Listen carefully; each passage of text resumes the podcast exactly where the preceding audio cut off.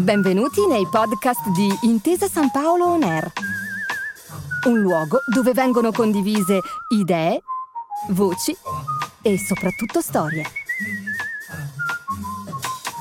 Buon ascolto.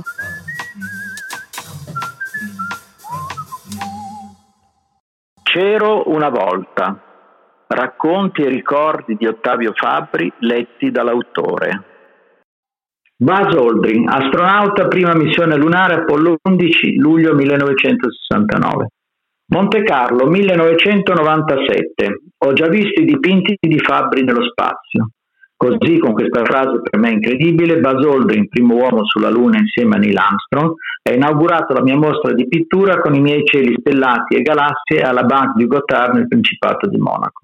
Il tema delle stelle del cosmo mi è caro e familiare fin da bambino. Pare che dopo papà e mamma io abbia detto telescopio. Mia nonna si chiamava Stellina, mia cugina adorata si chiama Stellina, la canzone d'amore di mio papà e mia mamma negli anni 30 era intitolata Stardust, polvere di stelle e forse io sono stato allattato alla Via Lattea. Fatto sta che fin da bambino disegno e dipingo paesaggi dell'universo da me immaginati. E così Buzz Aldrin, che ne aveva visto qualcuno negli Stati Uniti, decise di presentarmi la mostra intitolata Sky. Aldrin è un uomo gentilissimo, come la moglie Eloise.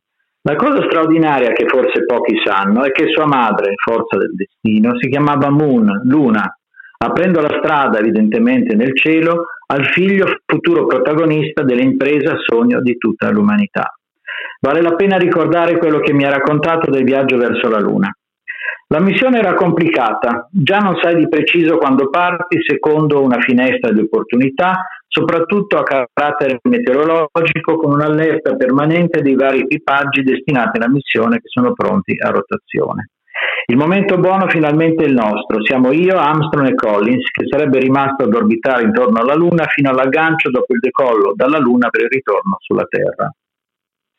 Durante il viaggio durato tre giorni fino all'orbita lunare, poi fino allo spostamento sul modulo Eagle, abbiamo dovuto eseguire una serie infinita di manovre, correzioni, controlli, seguiti dalla base ad Houston.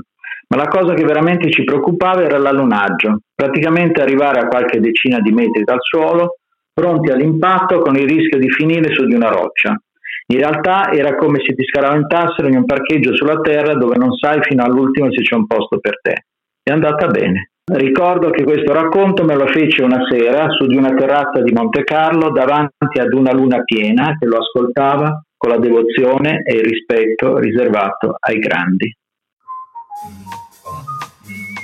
Grazie per aver ascoltato i podcast di Intesa San Paolo On Air. Al prossimo episodio.